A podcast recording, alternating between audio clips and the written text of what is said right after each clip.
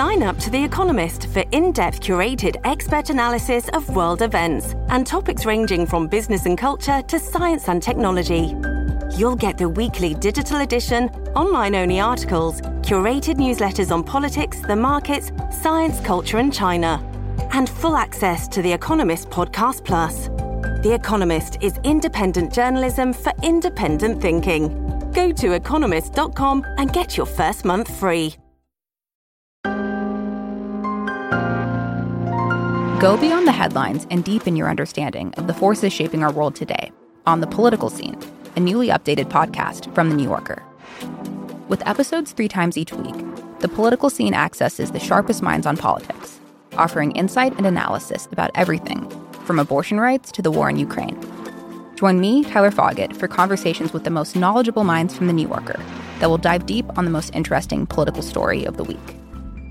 Then, Susan Glasser, Jane Mayer, and Evan Osnos gather to hash out what's happening in Washington, D.C., with an insider's understanding of the high stakes at this perilous moment for American democracy. Plus, our editor David Remnick will provide you with insightful storytelling with a mix of interviews and profiles. That's all happening on the political scene. Make sure you're following it now, wherever you get your podcasts.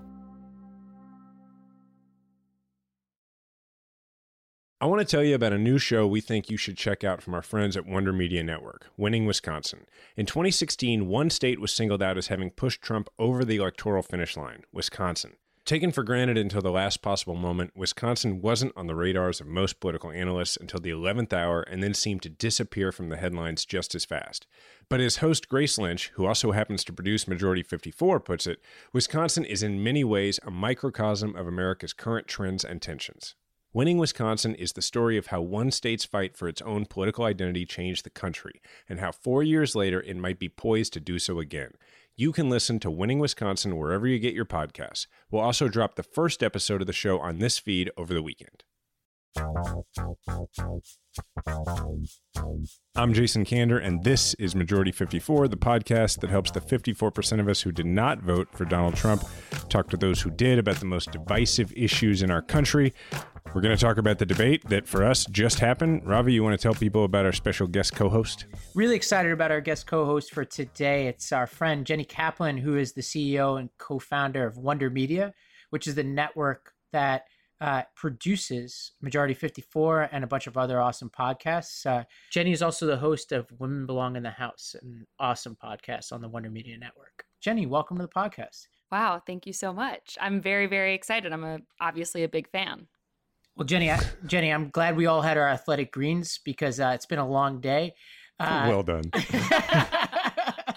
I'm gonna get a gold star from your ad. Well I think done. no Ad one loves athletic greens as much as you do, Ravi. yeah. Well, the problem is on on these debate nights, I, I get athletic greens and then I drink a lot because it's hard to sit through these things. But I would say I drink a lot less during this one than the last one.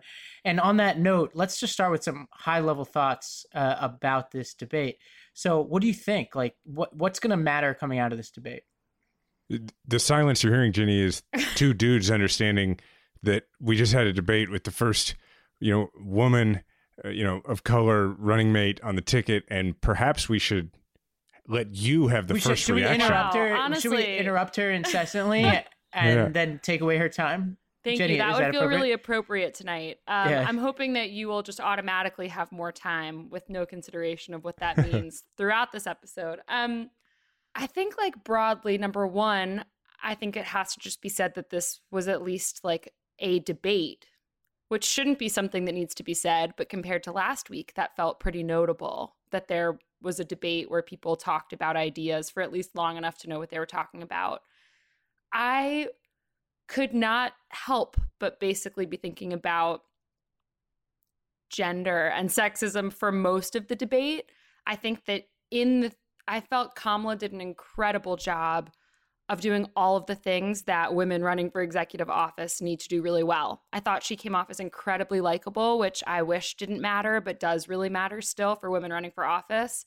I thought that she avoided any chance of people saying that she was angry, which was something that I know was uh, a real risk and could have put her back, uh, set her back. And I think that she did a really, really good job of running on her credentials, which is another thing that in my reporting for Women Belong in the House, and also I think just as we all know generally, there are specific things that women who are running for elected office and specifically for executive office really have to do well. And I think that Kamala did a really good job of keeping her cool, sticking to the issues, and doing a good job doing those specific gendered sort of requirements really well.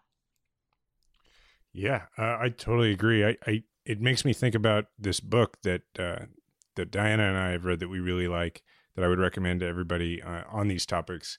Uh, it's called Compelling People, and it's by a guy named John Neffinger. Uh, and what it does is it just breaks down the science of how you know gender, color, all these things really do dictate the way people are perceived in, in a scientific way and and it talks about you know warmth and strength and how you know male candidates for office for instance uh, they don't really have to be that warm. It's like a bonus if they can come across warm but you know if they're strong then they got a chance. Whereas for women it's if you don't first establish warmth you have no shot but then if you don't also establish strength then you're discredited as not strong enough. It's it's it's so much more difficult um, which I'm now mansplaining to Jenny, which makes no sense. But no, no. but uh, I, am mansplaining to the audience at large. Uh, but but look, my my my like over the overall impressions of this were a couple of things. One, uh, I felt like Pence was giving a series of short stump speeches, and clearly you know, rehearsed and memorized little vignettes. And to some degree, so were both candidates. But what it came across as is that he was giving a series of little speeches, and she was sitting next to you on your couch uh, in your living room and saying like, "Okay, here's what this is about," and and I thought that was incredibly effective. Um, I I know we're not best friends, but I know Kamala decently well, well enough to feel like in the first five minutes, uh, I, you know, I turned to Diana and I was like, she's nervous. And she was like, yeah. And I said, but she's handling it really well. And five minutes in, something changed and I could just tell she started having a good time. And and as she started having a good time, she became like we talked about in the last debate episode an avatar for the audience. She was not guarded about her expressions when he was talking. She was reacting for us. And you know and i could keep going about this but i won't. I just think she was incredibly effective at just being like hey look you know that that doesn't make any sense right? Like we've all actually experienced the last few months. And i thought that was great. Yeah I I've forgotten who Mike Pence was until this debate. It's been a while before you got a decent amount of time with him. And you forget that Donald Trump went to the, the Coke factory and got a generic Republican. And he just really plays the part. I think he's he is very good at being generic R. Uh, and I think it's instructive for a lot of people out there. I, I I agree with Mike Murphy, who said that Nothing Changes magazine got his cover story today. I don't think anything changed in this election tonight. Uh, but what we saw from Mike Pence was, you know, Baghdad Bob, Ari Fleischer, Elizabeth Holmes, whoever you want. Like you had a slick salesperson for a completely fraudulent set of ideas and a fraudulent person. And so it's not going to make a difference. Uh, but you have a guy who's super disciplined, has a really flawed way of thinking about the world, uh, wasn't completely held accountable for that view, but didn't really have to be. Uh, and I was left thinking to myself, he kept repeating this phrase, the American people. The American people think this, the American people think that. What I would have loved to see uh, is just Kamala to interject just once and just be like, you're talking about your supporters. Like your administration thinks about your supporters and your supporters only. Like you denigrate 40% of the Americans. You've completely disregarded another 20%, and you've really been only serving 40%. But I understand what they're doing. What Kamala and what Joe Biden did tonight, what Joe Biden did the other night last week is they're kind of in a prevent defense, it feels to me. I know they would disagree with the characterization, but it feels to me like they're not uh they're not going for the end zone in these debates because they know they don't need them. I understand it, but as somebody who just is listening to complete bullshit all the time in these debates, it can get frustrating at times. But I think we came away with a night that was successful. I think Kamala handled herself well. And I don't think this changes anything one way or the other. I think Trump is still heading for a disaster in November. I think there was much more to risk with going on the offensive than there was to gain, specifically for Kamala. I think that she she definitely gave strong answers in terms of like the policies that they're actually proposing and and came pretty strong in terms of attacking what Trump and Pence have done wrong. But I think that had she been more aggressive, she would have been faulted for those same things I was talking about how she didn't get faulted for. Like it would have it could have come off as less likable and more angry and more irrational um, which isn't right but is a real risk to do that kind of thing. Otherwise, I think she would be sort of hurting all of the things that she was doing, all of the effort she was making to be likable and be very human seeming, and instead would fall into the traps that so often are set for women specifically who are running for office.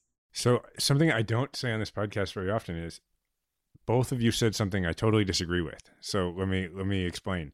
Uh, one, I do think one thing changed, but not for this election, and that is that I think a lot of people who were not previously very familiar with Kamala Harris are like, she's going to be president one day, and I am fine with that.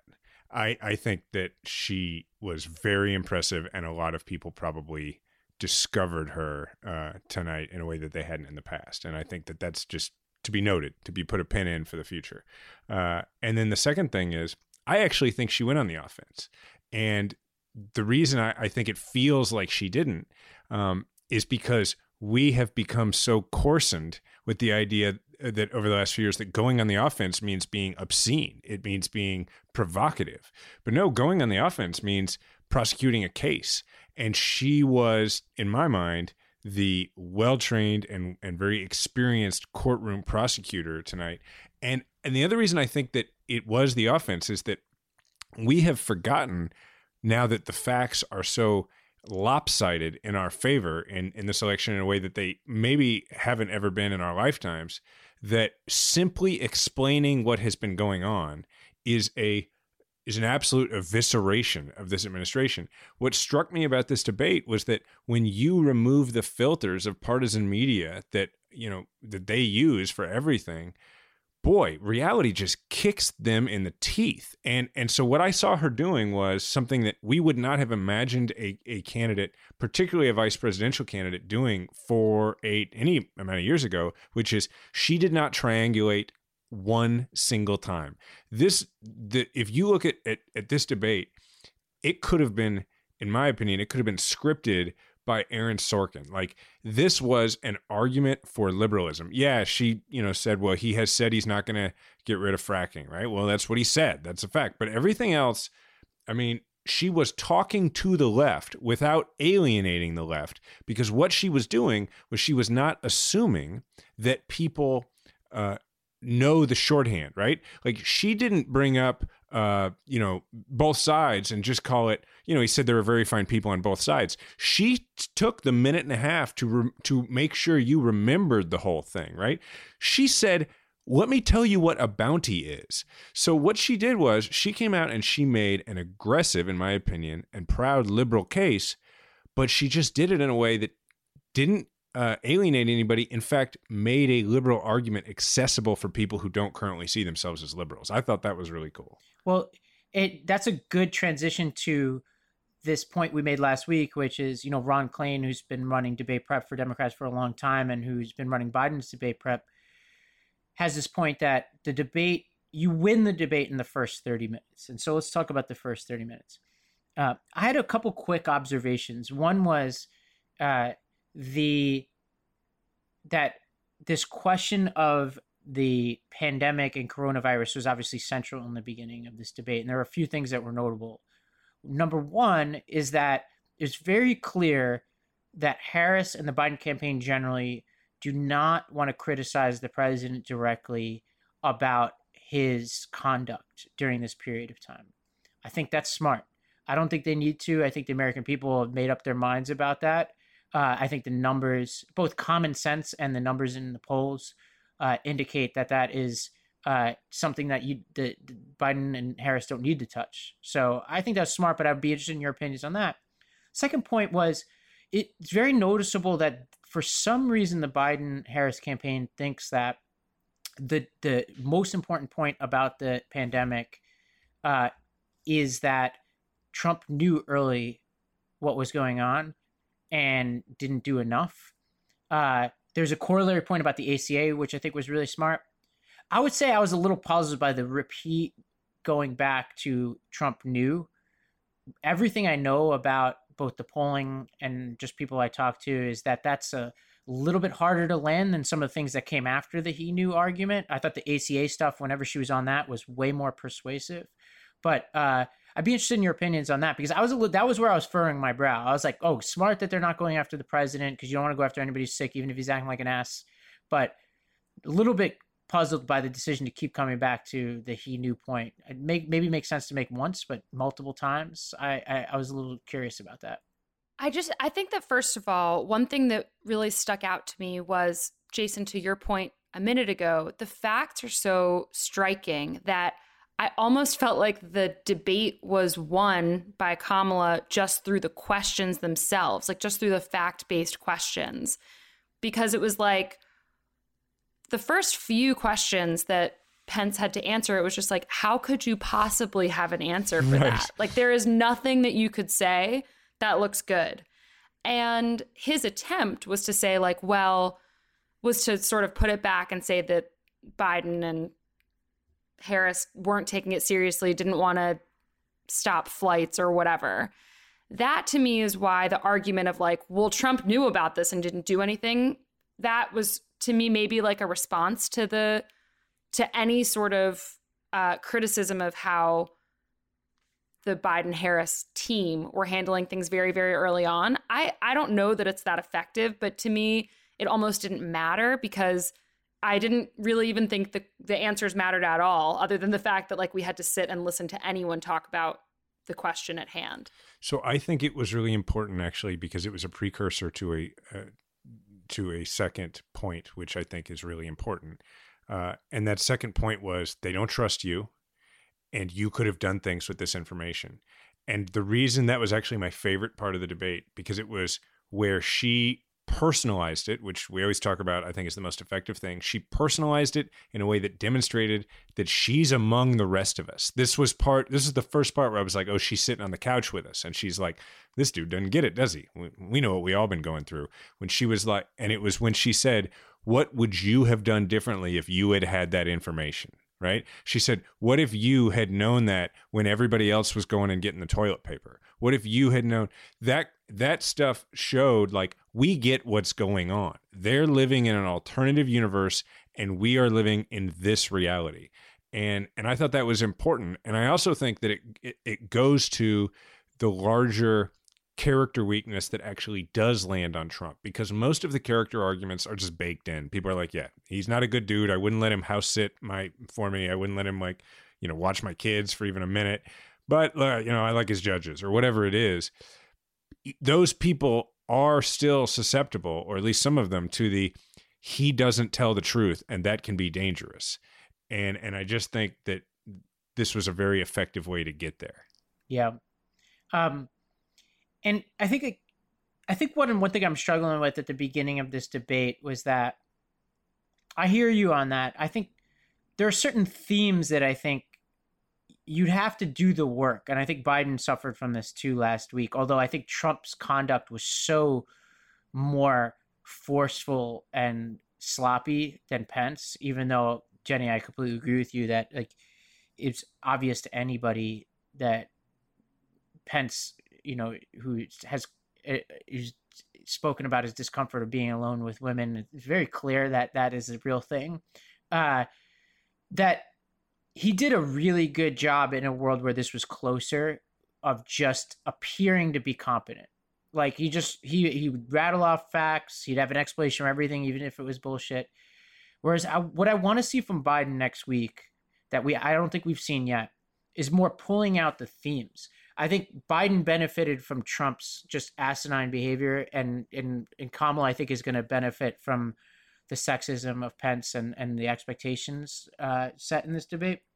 But it, there weren't enough points where she stepped away and said, like, who where she just she connected the dots to say, all right, the American people are exhausted by how much this guy is just the chaos within this White House and how they can't make up their minds about basic things like masks or they can't uh, or we keep talking about the American people, but he keeps attacking the American people whenever they disagree with him. I just felt like there are a couple of key themes here that um, when we talk about this, the last two thirds of the debate, I think she was excellent in the last two thirds of the debate uh, on these issues. I think it was a little too in the weeds for me in the first third in a way that really benefits a guy like Pence, who's just really good at spinning bullshit um, and defending the indefensible. Um, but I don't know. I feel like I might be in the minority on this, so I'd love to hear from you two on this. I I have to say that I disagree. I thought that she came out and that point you were that moment that you were talking about before Jason where she talked about like how calm were you when everyone was running out of toilet paper, how calm were you when you were figure out figuring out what to do with your kids who were out of school, all that stuff. I that at that same moment I was like, "Oh wow, she gets it." And she's talking directly to the American people. And to me, she didn't have to finish the argument because we know, like, you don't have to, the American people are smart enough to be there with her. And she was, she kept talking directly to the audience, directly to the camera, whereas he was talking directly to the moderator and even saying Susan throughout the time, which was, I thought was very weird. I just felt like she came out and immediately asserted that she was credible, she had a plan, and she actually understands like what you as Americans are going through. And so for me, I didn't it was like beneath what she needed to do in some ways for her to call out that stuff in my opinion because she was doing that by just like talking about what what needed to be done instead or what should have happened instead and really you know seeing eye to eye with what Americans have had to deal with. Yeah, she was talking to everybody while making the left's argument because she's part of the left. And he was pulling out a reference to plagiarism in the first 10 minutes. I mean, it's yeah. the deep cut of all deep cuts. I mean, like that was a really that? bad moment. I think it was yeah. weird, right? Yeah. Like nobody, nobody got that, right? Like we got it because like we're nerds, but you know, because that's what a reference to I think some speech Biden gave in '88. Like you got it. Do you know how sure you are that you're a Trump voter if you if you got that and and thought it was a good line, like who was that even for, right? I yeah. mean, for like operatives totally. on the right, and, yeah. and whereas she's going like she's talking about toilet paper and hand sanitizer and and your kids in school, and so I just thought that, and you know, keeping with the theme of our show, I feel like just like we took some some um, cues from Biden in the last debate, I think there's a real cue to take from her in this debate, which is forget all that crap. Forget all the back and forth. Forget all the the process of who said that, you know, all that. Now she's going, hey, like objectively, this ain't working. Yeah. In fact, she even said he was like, "It's your plan," and she's like, "Well, clearly it ain't working." you know, like I, I just thought that that was very effective, and that's that's how people listening to this should approach it.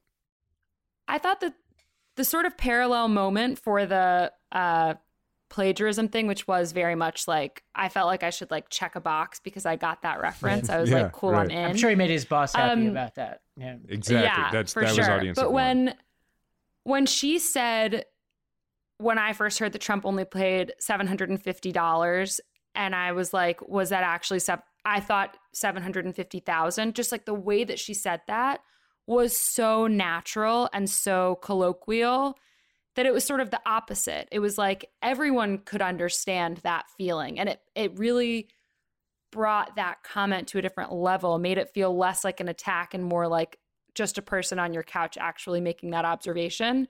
Felt to me like the exact foil to Pence's plagiarism moment. It was it was a natural human response, as was not uh, dodging the references to Kayla Mueller and her family but instead to look right at them and say that should never happen again. I feel terrible about it. Joe feels, I mean, there are not a lot of politicians, frankly, who would have done that. But it was the right thing to do as a person, and it was the right thing to do politically as a result because it was natural. She was present and she was in the moment. And it's a good cue for all of us that, like, you don't have to defend indefensible things that happen. You don't have to litigate every point. Sometimes you say, you know what, that is a horrible thing and and and it, and the implication of her doing that is like okay they're going to make that political. I'm not going to make that political. I'm just going to say that that's a horrible thing that happened. And, and so all of that was effective in my opinion. When Jason and I started this podcast, we just made a list of products that we really like that we'd love to partner with. And number one on my list was Athletic Greens, which is something I've been using for many years now. It's something that I wake up every single day. It's the first thing I do is I take Athletic Greens. And so if you're looking for just one product that has as much high quality nutrients in it as possible, consider Athletic Greens because it has as many as 75 vitamins, minerals, and whole food source ingredients. And you'd be hard pressed to find a more nutrient dense formula on the market. And all in one easy powder. Yeah, I'm completely hooked on it now to the point where I, you know, I used to take a multivitamin, like a pretty expensive multivitamin. And now, because they say this is the multivitamin that goes the extra mile, this has completely replaced it. And right now, Athletic Greens is giving our audience a special offer on top of their all in one formula, which is a free liquid vitamin D supplement with your first purchase for additional immune support. So if you're looking to upgrade your multivitamin or take one nutritional formula that's going to help cover your daily nutritional basis, then you want to consider Athletic Greens. Athletic Greens makes getting as much high quality nutrition as possible incredibly easy without the need to buy multiple products. Make an investment in your health today and try the ultimate all in one wellness bundle and support your immunity, gut health, and energy by visiting athleticgreens.com slash majority. You'll receive up to a year's supply of liquid vitamin D for free with your first purchase. Again, that's athleticgreens.com slash majority. If you are impacted by weakened or thinning hair, know that you're not alone and there is a solution that can help. Nutrafol. Nutrafol supports healthy hair growth from within by targeting the five root causes of thinning: stress, hormones, environment, nutrition, and metabolism. Nutrafol is physician formulated to be 100% drug-free. They use medical grade botanicals in consistently effective dosages so you get the most reliable results. In fact, in a clinical study, 86% of women reported improved hair growth after six months. More than 1,500 top doctors also recommend Nutrafol as an effective and high quality solution for healthier hair. So when you subscribe, you'll receive automatic monthly deliveries so you never miss a dose. You can grow thicker, healthier hair and support our show by going to Nutrafol.com, taking their hair wellness quiz for personalized recommendations, and using promo code M54. New customers will get 20% off. This is their best offer available anywhere. You'll also receive free shipping on every order. Get 20% off at Nutrafol.com, spelled N-U-T-R-A-F-O-L dot com, promo code M54.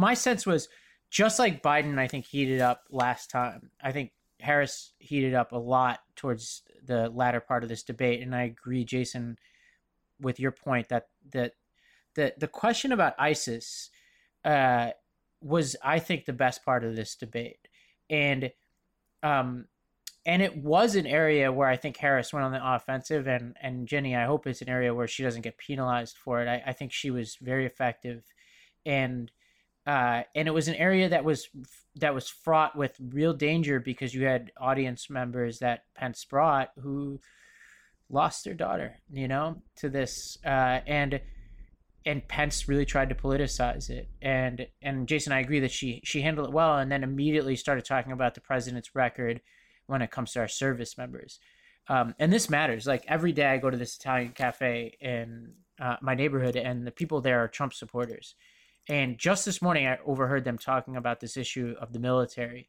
and they were complaining about Trump and the way he talks about the military. Uh, and I found that interesting because this is clearly breaking through. People are seeing him for who he is on this issue, and I think the more you bring it up as as a character issue, which is what I want to hear more and more of in these debates, which is every policy issue should be a character issue. I think sometimes we're landing these punches, sometimes we're not, but we should always make it about character because I think it's the biggest vulnerability of this administration. I think she also used it as a very good opportunity to build up what people didn't expect from her, which is her uh, credentials on national security. I thought, uh, you know, which which as Susan Page pointed out rightfully, when you have two older uh, candidates for president, the credentials of the vice president matter a great deal more. And and I thought she did that really well. I mean, I personally, for me, like I helped her with her uh, veterans and national security policy during the primary, and I remember talking to her about it. And I and I remember talking to her on the phone right after she got back from Afghanistan, and being really impressed with her approach to it, which was not like somebody who needed to pretend that they had been around this forever, but was just continually genuinely curious like she is about most things. And i think she i think that came out in that part right? It wasn't just listing committee assignments right? It was she got into the weeds on it and i thought that was really important.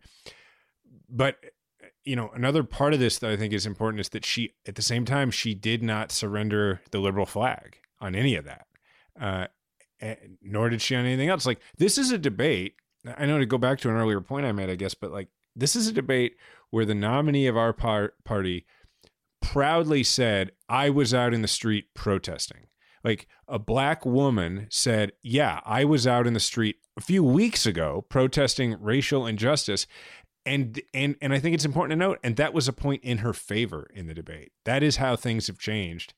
And that's really remarkable. And Pence didn't go for this suburban red meat. I was I was a little surprised by that he was rightfully scared of i think of of provoking her ire on that because she would have kicked his ass. It Jenny, flies so much in the face of their strategy yeah. I sort of, I mean, one of the things I thought was remarkable actually was just the number of topics that were covered. Like the number, given that the questions didn't necessarily lend themselves to that many different topics, like I feel like we covered, we covered climate change, sort of. We talked about abortion, sort of. We talked about foreign policy, sort of. Like a lot of parts of conversations, but especially compared to last week, like there was a lot of ground that was covered. I think that the, if anything, I think the big tech takeaway from this is that I imagine that the gender gap is going to continue to grow. I certainly don't think that Pence won a lot of women over. I would guess. Also, I mean,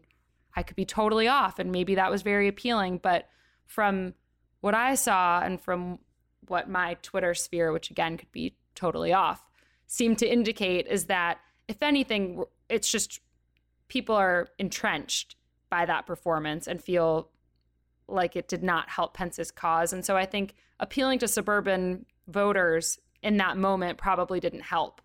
Uh, there was that one weird moment where uh, they were talking about the Supreme Court and Pence referred to the nominee having a a sizable American family. That, so that was another one where you had that. to already. That. So that was the, that was a reference to a, an argument that they've made that most people won't get. It's another mistake, I think. So that that's their defense to Roe v. Wade is uh, and to all the stuff about um, you know, like kids in cages and all that is, well, this is a woman who has a lot of kids.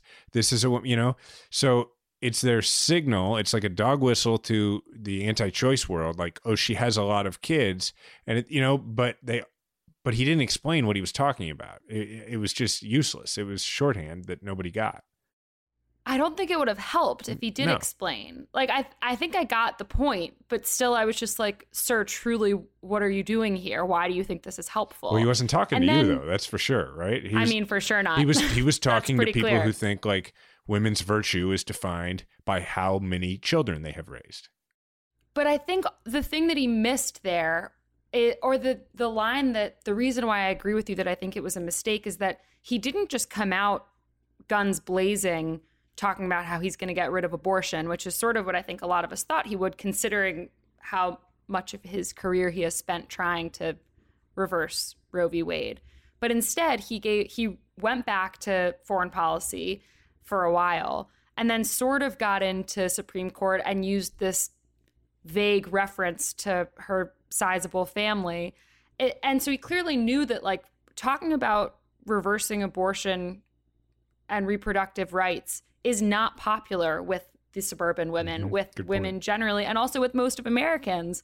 So he knew that, but then still used this weird reference. I guess maybe it's a ra- like a rallying cry for his supporters, but it made no sense to me. Well, remember the direct was... question that he was asked was, yeah, it was if Roe v. Wade is overturned, which so you know what should be the penalties what and so i think in his mind it was do everything you possibly can to make people forget what this question was yeah uh, I, I think it's really important for people to study what Pence did tonight because I don't think it's going to matter in this election.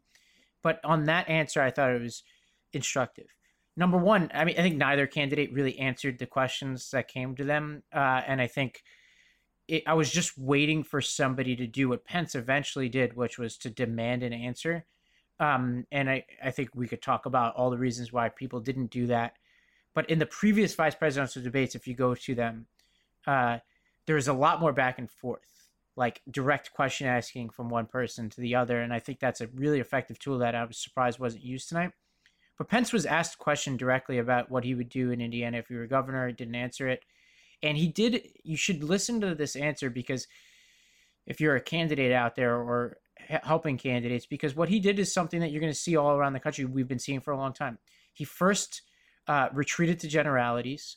So he talked about life and the importance of life, which who's not who's not for life, right? So that's where they like to do. Then he immediately went to the most extreme position that was not held by his opponent and got them to explain it, and uh, completely ducked the extremities of his own opinions and basically got away with it. What I was waiting for there, and what we've got to do better as Democrats, is to be like Mike Pence. You were governor of Indiana. You were a talk radio host. You said X, uh, and you said Y. Can you explain that? Um, and like he just was never had to answer for some of this stuff. I felt like Harris was constantly having to defend her record, uh, constantly going to her record, and Pence has a really scary effed up record um, that he should have to defend too. Well, yeah, I would encourage people if they're interested. Uh, I mean, I think you will find it interesting. Google Mike Pence talk radio because he had this whole period where he was a talk radio guy in Indiana. And if you watch it, like it does not in any way resemble the mannerisms or just the personality of the Mike Pence that we know now because the Mike Pence that we all know is just that guy doing a really, really bad Ronald Reagan impression. And I think it must be exhausting to do all the time because he's just, he was just a shock jock, you know, talk radio guy saying really provocative things with all and very gregarious. Uh, but that said, there are two things that I thought uh, we should give, I don't want to say give credit, but we should be aware of that I thought were very effective that he did. First, and you referenced this, uh, I thought that while it was framed in a way that was totally disingenuous, the way they made the argument about ISIS uh, and their progress against it, I thought was, if you don't know the facts, a very very effective approach. Uh, and then second, the total BS revisionist history that they did on swine flu um, was, you know, and and and I think this was a, a point where Jenny, you're right that she wasn't going on the offense because she let that pitch go by, and I think thinking like people people get that right, but I thought if they were allowed to continue that uh, and to continue to make that argument, I do think it would be effective because he just made it seem like thank God the Obama administration wasn't in charge because swine flu, I mean, it could have killed all of us if it were worse. I mean, it was a very effective bullshit framing on his part. I think I really disagree with the swine. I agree with the ISIS point, but the swine flu point, I feel like people, it's too recent. It's too recent of history. Like we were all living through swine flu and know that it wasn't the same. So to me, I was sort of like, why are you doing this again, trying to make this swine flu comparison happen? It doesn't seem to be working. I think because they're so screwed on this issue. Like, so that's my, so like, let's, let's, eh, very effective adjusted to reality, right? Like, cause I agree with you. Like, we all know reality, which is why she let the pitch go by because like it's ridiculous. But at the same time, if they were able to repeat that ad nauseum for the next three weeks, I do think it could potentially be effective because people would forget. Totally. I actually thought that the more effective part of that, of the pandemic argument, was when he said that basically their plan for how they would react is exactly the same as how Trump and Pence yeah. have reacted. Yeah. That to me was like, was a huge moment. And I felt like Harris didn't really respond with enough strength, in my opinion, or like clarity to that because all of a sudden it, I felt like that point would really land. And it was a moment where that was a big opportunity to differentiate that was just missed. Yeah. Smart of him, right? Oh, I was just going to say smart of him because if there are people out there, if there are voters that they're losing who they would otherwise get because of their handling of the pandemic, they're giving those people a license to stay Republican. Yeah. And so I think it's a good opportunity for closing thoughts here. And, and I'll give two based on, on what you said. One is that's where it gets back to this character point for me. One pitch that we let go by was the super spreader event question. The reason why I think we need to talk about the super spreader event and masks a little bit more than we did uh, is not because we want to kick a guy, you know, when he's down and he's sick, but because it reveals the character of the president. And I think the masks issue, I think, is revealing of who he is. And so I want to see a little bit more connection from this campaign. And it's not specific to this debate tonight, but just more about the character of the president and why that matters. Uh, and I think the second big takeaway I have is that um, this point that, you know, everything we just said, which is like, we can award as many style points as we want to Pence in terms of like what he did or he didn't, and certainly dock him for like what was some overbearing behavior that hopefully is going to be costly for him. But I'm going to go back to the analogy I made at the beginning. He is Baghdad Bob. Like he can say all the right things, but he's spinning the greatest bullshit of all time, and that's what gets to the swine flu thing. Like he's he's grasping for the best argument possible, but he's he's Elizabeth Holmes with the FDA guy people uh, touring the medical facility and just coming up with every possible piece of bullshit he can, uh, and he's really good at it uh, but it ain't going to do the job here uh, because what he's selling is so fraudulent. It's just not going to make a difference. That's my big takeaway. Yeah, uh, yeah it's Trump fan fiction. It's yeah. Trump fan fiction. That's what he's. He's just like I would. By the way, I would love to meet the Donald Trump that Mike Pence knows. I mean, that yeah. guy sounds almost bearable. Yeah. I mean, he he cherishes the American people. Yeah. I we heard a lot about the American people today. Yeah. Anyway, Jenny. My closing thoughts are that I I was really wowed by everything that Kamala did. I think that she was warm. I think there's lots of research that shows how important it is for women candidates specifically to talk about their credentials and record. I think she did everything spot on. And I think there were some very serious gaffes that she helped to push forward on Pence's behalf. She it was very clear that the Trump campaign doesn't believe in science once again. They refused, Pence refused to to talk about systemic racism. He said that systemic racism doesn't exist. He said that Trump couldn't be anti Semitic because he has Jewish grandchildren. He was like sexist, and all of it came to the forefront in a way that she still kept her composure. So I thought that in a lot of ways that was a win. And like in the idea of if this were a scripted debate, I really feel like they touched on a lot of the key touch points. On the other hand, my big question, and I don't know how I'm going to get a real answer to this, is I felt myself really zoning out during a lot of Pence's answers as the bullshit increased in mass. But I imagine that the other side probably ate it up. And so I don't know how much of this was like, once again, I don't know that it's going to make that big of a difference or whether we're just going to continue tomorrow for the results to feel like they are exactly the same as they were this morning. If if the teams are still saying staying the same and any of those voters who were undecided are going to be any different. Well, I think that would be a big victory for us, right? And uh, I guess for me, the final thought would be uh, I'll, I'll kind of end it in a way where I ended it last time we had a debate episode, which was I was really excited for the last debate to show clips to my son in the morning and and be like, hey, okay, now which one of these people do you agree with, right? And then I ended up unable to do that and just showed True just just picked a clip and was like what do we think of the way the president behaved? And he and he was like it seems like i'm older than him. So like that was a lesson that he got out of it but i will give the you know i will give pence credit i guess for the fact that tomorrow i think i'll actually be able to show true a couple of clips and be like what do you think of the things they were talking about? That's a good thing. But the other thing is I think just specifically Mike Pence for a minute, like forget the Trump administration. I had this really interesting conversation with True at bedtime tonight before the debate because he knew I was going to watch it, where we were talking about Mike Pence and he was asking me, but why would he be Trump's vice president? And he was like, is he a bully? Because that's how True refers to to Donald Trump. And we had this really interesting conversation about how, you know, sometimes people aren't bullies, but they are friends with bullies and they never turn yeah. to bullies and say, "Hey, that's not cool," or they keep yeah. helping the bully. And and True is like that seems just as bad. Yeah, and so I just friend, yeah, yeah. So I just think like, look, in the long run, if we win this election, Mike Pence is is a, a footnote in history and not a favorable one. But I do think it's just a reminder that we have to make sure that everybody that people can't treat once we win this people cannot treat the trump administration the way they treat the iraq war which is everybody was against it the whole time Yeah. uh, that ain't gonna fly we're not gonna Yeah. let people get that stink off of them so uh, Wow, True is so wise. yeah he, he didn't say all that i mean Yeah, i'm yeah. paraphrasing One thing I didn't say is, is uh, l- glad to have you back, buddy. Uh, oh yeah thanks um, and Jenny, thank you for jumping on, and uh, we would love to have you on more. And thank you for all the support that Wonder Media Network gives us.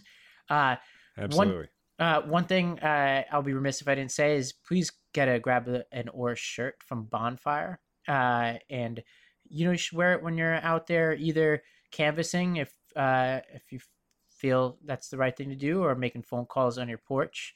Uh, you know we're we're gonna win this election if we all do our part. I'm absolutely confident in that. But the most important part of that sentence is the the last part. The, if we all do our part, and so just get out there and find any campaign that you believe in and do everything possible between now and the election to help them um, because the stakes couldn't be any higher.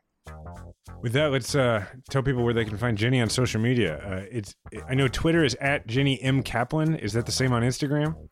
On Instagram, it's at jcap312. And also, I'll just say you can follow Wonder Media Network to find out about all of our shows at WMN.media on Instagram and at WMN Media on Twitter. All right, yeah. Probably we should have mentioned that before. My bad. Uh, Ravi is at Ravi M Gupta on Twitter and Instagram. I'm at Jason Kander on everything but TikTok. Look, folks, there's 27 days to go. Remember, we all have a platform. Make sure to use yours today. Majority 54 is a Wonder Media Network production. It's produced by Grace Lynch and Edie Allard. Theme music provided by Kemet Coleman. Special thanks to Diana Kander.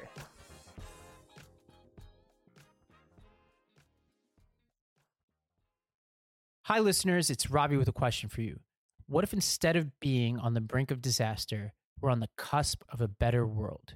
For that answer, I recommend listening to the What Could Go Right podcast. Each week, Progress Network founders Zachary Karabell and executive director Emma Varvaloucas dive into the biggest news and most pressing topics of our time, from elections to climate change, and make the case for a brighter future with guests like Harvard professor Arthur C. Brooks and California State Senator Robert Hertzberg.